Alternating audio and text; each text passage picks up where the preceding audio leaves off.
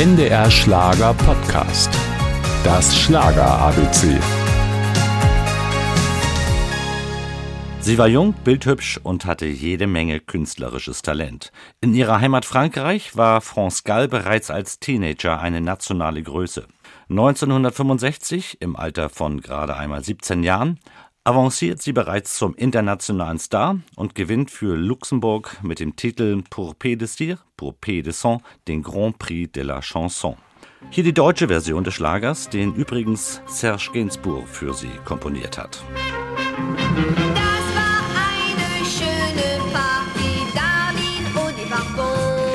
Auch die deutschen Schlagerfans waren von der blonden Sängerin mit der faszinierenden Unbekümmertheit angetan. Egal welche Single France Gall vorstellte, es folgte prompt eine Einladung in Deutschlands erfolgreichste Schlagersendung, in die ZDF-Hitparade mit Dieter Thomas Heck. Der Titel heißt Ein bisschen Goethe, ein bisschen Bonaparte. Nummer 1, France Gall. Ein bisschen Goethe, ein bisschen Bonaparte. Der Computer Nummer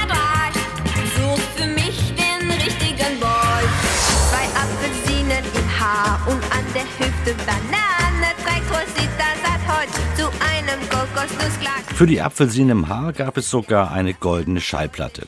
Doch so richtig glücklich war France Gall mit ihrer Karriere in Deutschland nicht. Ihre Prominenz und die vielen Auftritte haben ihr keine normale Jugend erlaubt, hat sie einmal gesagt, und kehrte der Schlagermusik den Rücken.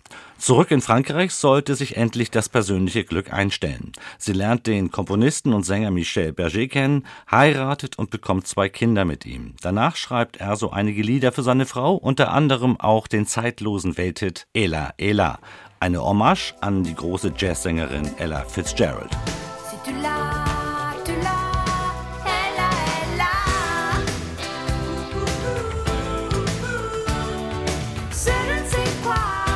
1988 war Gall auf dem Höhepunkt ihrer Karriere und genoss ihr Glück in vollen Zügen bis 1992.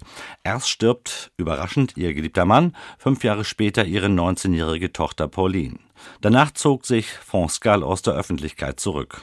Im Januar 2018 starb sie im Alter von 70 Jahren an den Folgen einer Krebserkrankung. Das Schlager ABC. Ein Podcast von NDR Schlager.